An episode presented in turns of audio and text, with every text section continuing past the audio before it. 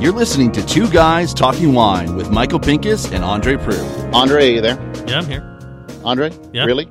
Yeah. You know what? It's been so long since you and I have been on the mic together that, uh, you know, we're doing all these interviews and stuff You know, that I, I don't know if a lot of people It's odd, just just you and I. a lot of people don't realize that talking to you normally on these podcasts is already fairly exhausting, but lining up those lining up those interviews is a lot of work. So I really hope people are enjoying them. Oh, I'm telling you, throwing the insults out, uh, out insults out a, a little early. We didn't even intro this And thing yet. It's oh yeah, all right, sorry. Uh, I'm I'm Michael Pincus, the Grape Guy from MichaelPincusWineReview.com, and with me, as always, Andre Proulx from my side. Yep. Andre Proulx from AndreWineReview.ca. Boy, I've missed these. You're cutting in. well, Andre, uh, what are you opening? Anything interesting? Actually, I'm taking a bit of a break today. I'm getting over a head cold, and as much as I like a good glass of wine, I do have a bit of a policy where I do not taste wine um, if I'm sick. I just don't want to ruin it. I don't want to get half the effect, and when you're stuffed up, there's just no sense letting a good bottle go to waste. Oh well, uh, uh, I'm I've opened up a Malivoire 2007 Gamay Oh, just cause cool. I, I just felt like Gamay and and Gamay it is. 2007 Although I was think a I always summer. feel like Gamay. I don't think I've ever said ah no to a Gamay. I know you've been talking about a lot of Chardonnay lately, but I mean, I don't need to break your balls about that this time. Oh, for God's sake! I don't know where you think I'm talking Chardonnay. I get your. You know what? Um, we're getting close to the holidays, aren't we? we are. and I thought, you know what? Um, why don't we talk about gadgets and gizmos and books and gifts and things like that that people should be running out for their wine loving friends and, you know, maybe put it on their own list of things that they may want to get? And you What know, you I, I do love getting these questions every year, um, because I've really made it no secret. If anyone's been following me on social media, of my absolute disdain for gadgets and gizmos. I mean, um, I have been given such crap over the years by by well-meaning people. Yes, you know what I mean? And I mean that's it. People are well meaning and I mean it just comes down to the the simple fact that uh, I'm going to steal a quote from Alton Brown, who's one of my favorite uh, wine and food people. Shiny plastic objects are made for people who are attracted to shiny plastic objects. And essentially, I- if, you have if something, I get another bottle stop with a cork on top, if I get another you know metal bottle stop with a you know a, a Santa Claus on top, I don't know what I'm going to do with it. I can think of one place you could put it to the person who gives it to you. Yeah, that's what I've thought too. I once wrote an article about all the gadgets and gizmos and stuff and how I hate them, and I got a lot of trouble, mostly from my family, who was the ones who gave it to me. No, that's fair enough. And you know what? I've, I've actually softened my stance in years past. I've said if I get another corkscrew, I'm going to fucking kill someone. Um, but I've softened my stance on that because I have so many people who come to my house who aren't serious wine people. I love having extra corkscrews around to give away. So if anyone's giving me a corkscrew, it might become my new favorite. But don't get me anything too expensive because there's a good chance I'm going to pay it forward to someone who really needs it. Yeah, no, I've I've paid a, a few corkscrews forward. I know I've done again my brother because every time I go over to his house, I'm always searching for his corkscrew, and I finally went. You know what? Here's three more that uh, you can you can throw them in a few drawers so that I you know I don't have to look through seven drawers to find uh, corkscrew. I'm not a fan of wine charms. Wine charms are annoying, but I can understand why some people like them. Although um, wine markers are pretty interesting. I was just going to say that. It's actually my new favorite thing, depending on your crowd. I mean, you can write something crazy on the wine glasses and it just wipes out. And Yeah. to be perfectly honest, it's less cumbersome than, oh, did I have the little the little reindeer wine charm or did I have the Santa Claus? I can't remember. No, dude, yours is the one that says a-hole on it because you wrote a-hole as your name earlier on in the night. Oh, cool, man. Jeez, I'm getting pretty vulgar on this. I must be like I was just I was just thinking Yeah. you're just throwing out the curse words like everything. I'm anything. sick. I'm getting over my sickness. You know what? I I found a few you know what? I am not a, I, I like you am not a fan of the gadgets and gizmos. Yes. I will be 100% upfront about it.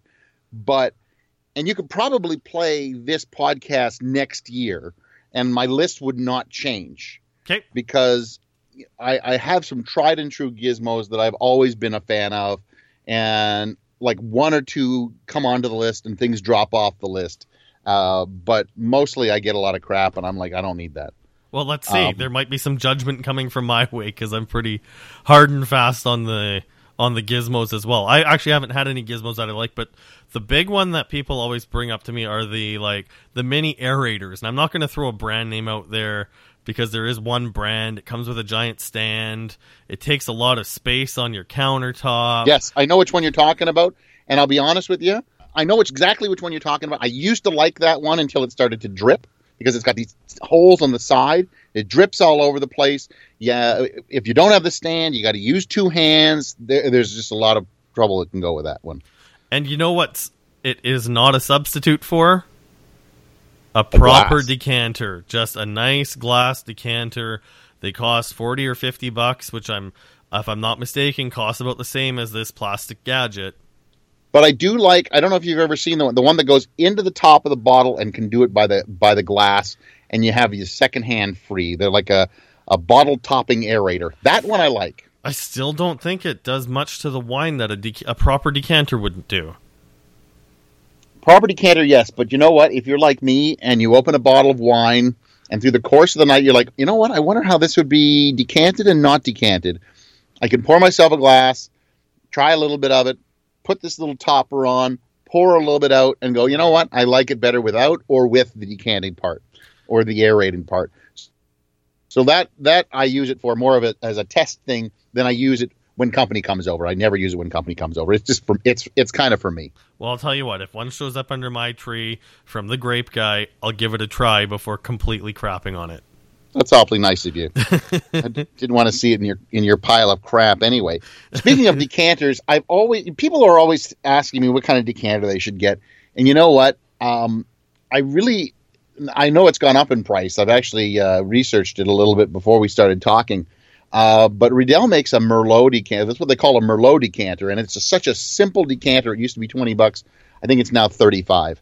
But it's just if you, you can look it up at like Rose Hill Wine Cellars, and it's just called a Merlot decanter, and it is just the simplest decanter you'll ever. It, you just need that. You don't need the duck decanters and the ukulele shapes and the whole other thing. It's just such a simple decanter, and it's I, I, I think it's perfect. I have two of them. Well, I mean, as someone, and I mean, I'll, I'll I'll be honest. Like, I do appreciate the nicer things in life. I like a nice piece of art, but when you start looking at some of these decanters that are five and six hundred bucks, you're almost looking at more of a piece of art than you are as a, as a tool for your house. But that being said, if anyone listening to this wants to give me a five hundred dollar decanter for Christmas, I will not complain. But you'll never use it. Oh, I would use the crap out of that. Mm-mm. No, no, I have a collection of like ten decanters, and I use this Merlot decanter almost exclusively if I use a decanter at all. Are you just afraid to break the other ones? Yeah, that's right, Okay. hundred percent. Afraid to, because what you know, then I got to put them in the dishwasher. I don't put them in the dishwasher. I wash them by hand, and some of them have such small openings. I got these meat hooks for hands. There's no way, no way. Okay. So once again, don't give it to Michael. Give Don't it give to it to Andre. Give it, give it to you. Do you know what I, I, I always like? Um, I don't use it very often, but I think some people would. Are uh, champagne toppers. Okay. Okay. You know what I'm talking about? The things with the uh, the clips on the side, and they hold on to the bottle. Yes. You don't know how many people I, I I have heard from that. You know, it's just stick a regular cork in a bottle of uh, sh- uh, sparkling wine or champagne, and then they go, uh, and then you know we're sitting around, and suddenly the por- the the cork will pop off. Well, of course the cork pops off. It's pressurized. And So actually, Hinterland sells them for eleven dollars, and it's got the nice logo on it. Hinterland in Prince Edward County. Yeah, and So I, you- I think you can pick them up pretty much anywhere. But, uh, But if you want to get something branded, branded and local, like hinterlandwine.com, and I mean, why not support Vicky and Jonas? Yeah, that'd be good. Yeah, I li- but I like those things. I, that's one thing. As I said, I have two of them. Never use them because the bottle is gone, usually gone before I can and top it. But some people like to to top it and wait for some other friends to show up and stuff like that. And and and, and I, I think that's a good thing. So when it comes to gadgets for me, I've got my eye on uh, one particular item now that I have a bit of a growing collection, and it's not cheap. But I have a friend who got one for Christmas last year, Okay, and it's a I'm lot listening. of fun. I'm listening. It's the Coravin. Oh, I knew you were going to go with that. I would- knew it. I mean, if you have a growing wine collection, it's a great way to kind of keep tabs on what you have. Um, it's a device that you can clip to the top of your bottle without technically opening it. It puts a tiny little hole in the cork. Cork. You can't Yeah. use it with screw caps, unfortunately. Uh, and it'll let you take a small taste out of what's in the bottle. And actually, if you go to Archive Wine Bar in Toronto, uh, it's the reason why Josh has such a, a diverse by the glass wine list. Is he uses a Coravin to actually go th- by the glass with some of his higher end wines without actually having to open the bottles. And then and then it puts some gas in so that it, it's an inert gas that it covers it so that that It keeps the wine you know intact. you could go, would go back a year later and taste it again, right? Yeah, it keeps the wine intact. So, so I mean, they run I think about three hundred and fifty bucks. Yeah, you know what? Once I, I I I would rather just open the bottle and enjoy it. If I have to use a decanter, a big glass, if it's if it's old, it's old. If it's if it's too young, I can wait a bit in glass or use the decanter. Uh, Coravin to me, But what about the wines That's- that are border like? What about for someone like me that doesn't have two thousand bottles kicking around in in a in a collection, and I maybe have a few bottles I'm waiting for a, the right occasion, and I'm not sure if the wine's ready. Oh shoot, oh, it's Andre, you know yourself. You're popping that cork no matter what. You got friends over. You're popping corks. You're drinking wine. You're not going to care. okay, that's really true. You're that's one of those gadgets you're going to use once or twice and go. You know what? I'm just opening the bottle. A Coravin I'm- costs and I'm talking dollars. you know a personal thing. I, I, I can see the commercial use at a place like Archive, but Yes. for my own personal use, no, I don't see it. Once again, if you have one to give, you can send one to Andre and not to Michael. Wow. well, you're taking all my gifts this year. Well, I Okay, think there's I'm one gonna- thing we gonna- both. We, I think You ever, thing, you ever used a Govino glass? You know what I'm I have talking not. about? I have not used Huh? the Govino glass. Those those plastic glasses uh, that look like, uh, I guess, an O glass Okay, with that thumb. You've never used one? I have. I actually have a cupboard full of them. I'm actually. I'm not a fan of like the the fancy glass, uh, stemless glasses, but I do like these plastic glasses. They're good for summer drinking. You ever put them in the dishwasher? Uh, I don't have a dishwasher. Oh, okay. Well, if you put them in the dishwasher, normally they uh, they turn basically into a puddle of mush. Okay. Uh, so don't do it. But I understand that uh, the Govino company has now come up with a dishwasher safe version. Yeah, I see that. It's right on the top of their website. They're all dishwasher safe listed now. Yeah. So I have ruined more of those glasses by threw, throwing them in the dishwasher. I, threw, I think I threw like uh, five or six in once, and they came out looking like eggs. Oh, that's So- funny. Uh, you know what? And uh, I, I have always been a big fan of uh, of Schott Zwiesel stemware. Yes. That has been my uh, my thing. But the other day, I saw this uh, this glassware that's out of out of Thailand, if I'm not mistaken, and they use German technology, and it was called Lucaris. And they were hammering at this, and uh, I, I saw a 19 second video where they just kept flipping and t- tipping this glass, and it is made of uh, crystal, but it's unbelievably durable. So if you've got somebody like I do in my family, my one of my nieces has broken tons of stemware. I keep getting them for my sister-in-law, and uh, I understand her daughter breaks them. Uh, this Lucaris crystal may be the answer. And to be perfectly honest, for people who love wine, um, there really is nothing wrong with just getting nice wine glasses. Wine glasses don't last infinitely, even if you take really good care of them. I've broken probably 15 burgundy glasses this year. Oh, oh yeah, but a but a good durable crystal glass. Now that's that's that's worth its weight in gold. As I said, I I, I like Schott Zwiesel because I, I I like their durability and their in the dishwasher factor. But this Lucaris I thought was even stronger because I would never do half the things that they were showing me with this crystal, and I was like, all right, maybe maybe that's the one for the clumsy amongst us. And, and that being said, if you're not so clumsy and a little bit wealthy, I'm a big fan of the Zalto stemware that was oh, all Oh the yeah, those are beautiful glasses. year. But They feel so light and thin in your hand, you feel like you're going to break them. Oh, I, I do. I, I I have used them once or twice, and I, every time I use them, I'm like, I am so afraid of this glass. I'm going to snap it like a twig. But it is such a beautiful glass. Well, now I know one thing we're definitely going to agree on as well is uh, there's some interesting books that are out There are, but I got one more gadget. Okay, we're one more gadget. gadget, Okay. and and it's called a Savino Sorvino. That's Mira, but a Sovino. And what it is, it's basically like a thermos, and it's got a, a topper that goes on it, and you pour the bottle of wine in it. The topper goes on. You can pour through the topper, but it but it see it it it floats on top of the wine and creates a seal within the thermos. So if you're one of these people that doesn't finish a bottle of wine in an evening, it'll hold. They say for uh, five to seven days because it, it totally removes uh, the air. Now, I haven't tried it myself, but I'm telling you, it does look kind of cool. Cool. Kind of cool. It's called a Savino. So, for your friends that don't finish wine in an evening, which I, I never understand, people always ask, ask me, they go, What do I do with leftover wine? Uh, get more friends. But besides that, um, uh, yeah, if you got leftover wine, that, that would probably be your thing. Well, there we go. Yeah, there you go. That's my that's my gadget list. I had six on my list this year. I think I just had one.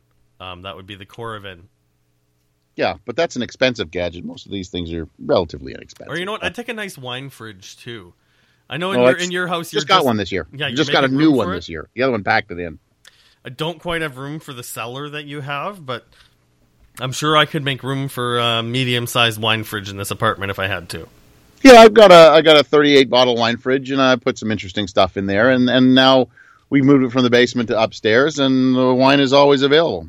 There you go. So that's what you want. All right, so you want to talk books. Now, books are always, uh, you know, a wealth of knowledge. Some more fun than others, obviously. So, what do you got? What's your first book on your list? Um, the first book I have on my list is a very small one that is flying under the right radar, and it's written by Christina Brooks called "To Build a Vineyard," and it is the story of Back Ten Cellars. Oh, you're a big fan of Back Ten. I'm a big fan of Back Ten. I, I really like Andrew and, and Christina. Uh, I'm absolutely convinced that uh, their Chardonnay, their um, their start from scratch Chardonnay, is one of the best white wines in the province. and and they're quite a prolific book writing family because I think Andrew's written himself a book too about the wineries of Niagara. Yeah, and I'm actually not familiar with that book, but I'm sure it's good too. Are they, or, or maybe they both wrote it? I'm not sure. I thought I saw it when I was at Reif once. All right, so neither one of us know much about it. I no, we don't. I know, that, I know that this one this one is new and it's in a nice package, and you can buy it at Back Ten Cellars. And I know I've seen it a couple of other places in Niagara as well. Interesting. All right, to build us. A, is that like um, Geoff Heinricks's uh, "Fool in Forty Acres"? I'm not familiar with that book, but it That sounds one- like it could be I- similar. I, think it was Geoff Heinricks that wrote that, and uh, he wrote it about um, about uh, Prince Edward County, a "Fool in Forty Acres." So there. Now you're going to make me go over to the bookshelf and take a look, but uh, I don't want I don't want to get off the mic because I I have a feeling you'll make fun of me while I'm gone. So I, I can hold on. no, no, I'm good. I'm good. I probably couldn't find it anyway if I looked for it. And a "Fool another, in Forty Acres." Another Look it up. It's probably on Amazon somewhere. A Fool in Forty Acres.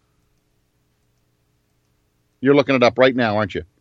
Actually, I'm looking at another book uh, that's getting a bit of a, a buzz about it, especially in the, the city these days. Is uh, John Szabo has written a book. Oh yes, John's written something about volcanic soils and volcanic wines, correct? Yeah, the book is called Volcanic Wines: Salt, Grit, and Power. Yeah, it's more of a geek's book, from what I understand, though, is it not?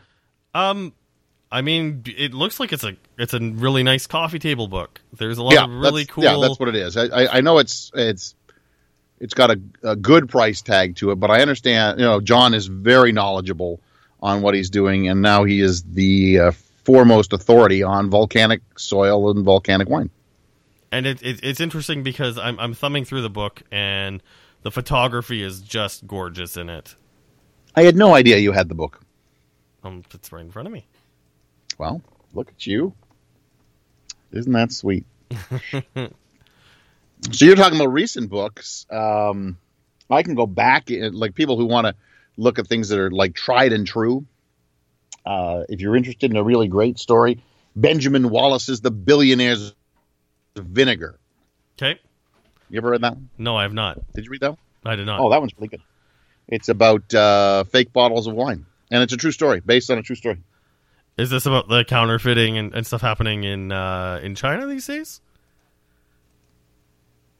The, the counterfeiting of wines, yes, and, and a lawsuit that was coming up. I, I believe the Koch brothers had something to do with it, but um, yeah, I read that a long time ago. But it's still one of those books that I always have on my list of people say, "Hey, you got a good wine book?" And I said, "Yeah, this one tells a great story, but it's true." So, well, there we go.